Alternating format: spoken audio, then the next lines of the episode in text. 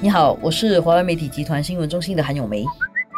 你好，我是华为媒体集团新闻中心的洪艺婷。今天我们要谈一个不好的消息，就是新加坡的经济萎缩程度和它带来的影响。第二季的这个经济萎缩萎缩了 13.2%， 几乎是抵消了过去两三年来的那个增长。而且我好像全年的数据来讲，我没有听过这么严重的。今年他们也因为这个第二季度萎缩 13.2% 就下调了全年数据。本来的全年数据是萎缩 4% 到 7%， 现在缩小到 5% 到 7%。换句话说，我们萎缩 4% 已经不可能了，最糟都 5%， 所以这个萎缩是挺严重的。然后当然第二季是我们最糟的时候啦，刚好碰到 Circuit Breaker 的时候。对，就是因为很多经济活动都暂停了。换句话说，其实这个萎缩相信大家也在意料之中啦，可能没有想到这么大。不过稍微有一点值得期待的是，贸工部长陈振声也有提到说，可能在下一个季度环比就会比较好啦，因为你是从一个很低的点然后就看起来会好一些啦。无论如何我们就看得出这整年的这个基调看起来就是应该就是蛮不好的啦。而且这个不好还不只是这一年而已，因为以前好多危机都会出现，比如说 V shape 的复苏，差一点是 U shape 复苏，然后最恐怖的就是 L 了，就是一直永远都不复苏。当然不至于是这样，但是有一些行业可能有一些领域会有一点小复苏，所以它可能是一个 W shape 的，可能就是一个起起落落，起起落落，像个心电图这样的。因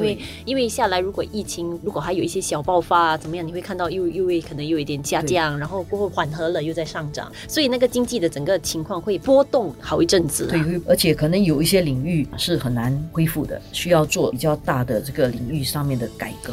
那么陈振声在形容的时候，其实我觉得他给了一个蛮形象化的一种形容，他就有提到说我们已经回不到过去了。对，听了以后就觉得很惆怅这样。对，然后我们也可以想象嘛，第一，即使有了疫苗也不能够掉以轻心，所以你的生活肯定是回不到过去了。当然有一些好的地方，就是可能一些 work from home 的这样的一种机制是会继续保留了，不会再回到过去每天要上班的这种可能已经回不去那个情况了。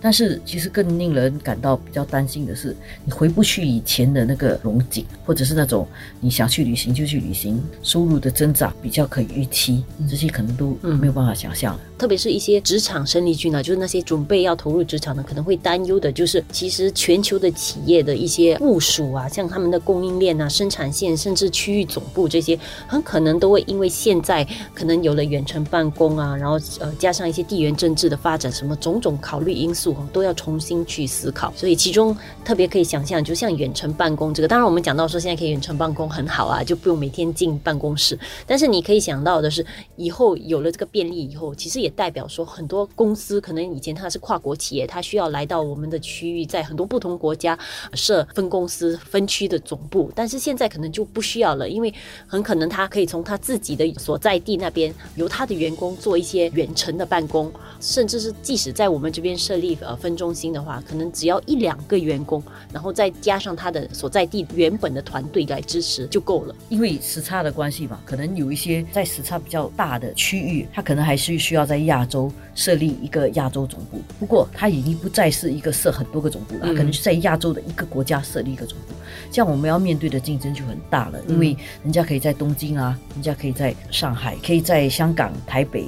新加坡，甚至在越南都可能在这些不同的地方设总部。新加坡要面对的竞争就更大了，所以新加坡人，我们要保持我们的优势，但是又不可以把这个优势当成是绝对的。因为第一，你的成本是比别人高的，这个我们要记得一点，新加坡的成本是比好多区域国家高的，所以我们是不是还能够有这样的一种吸引力呢？对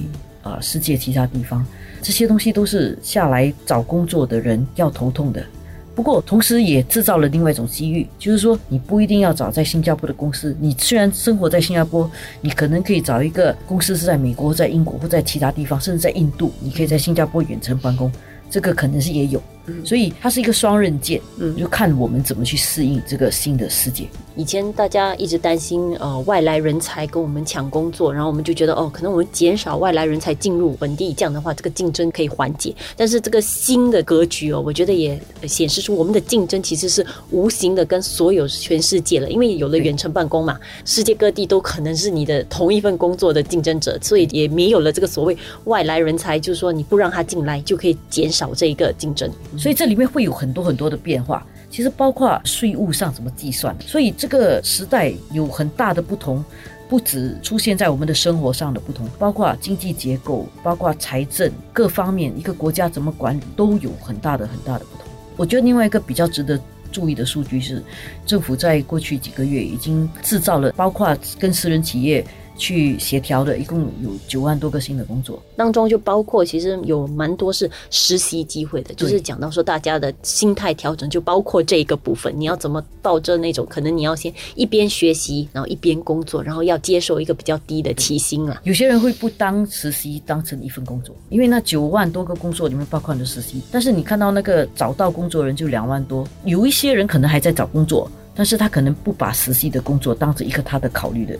但是下来当经济情况不会那么快好转的时候，大家可能要改变一下心态，一个实习的工作还是一份工作，而且你在一面实习的时候一面学习，其实是不错的一个工作，而且不只是对刚毕业的，包括对一时失业的人。如果你在30几岁然后你失业，你可能会比较担心说怎么找回一份工作，但是这个终身学习的概念就比较重要了，你可能找不回你以前做的那份工作了，但是是不是能够从这些实习机会或者是一些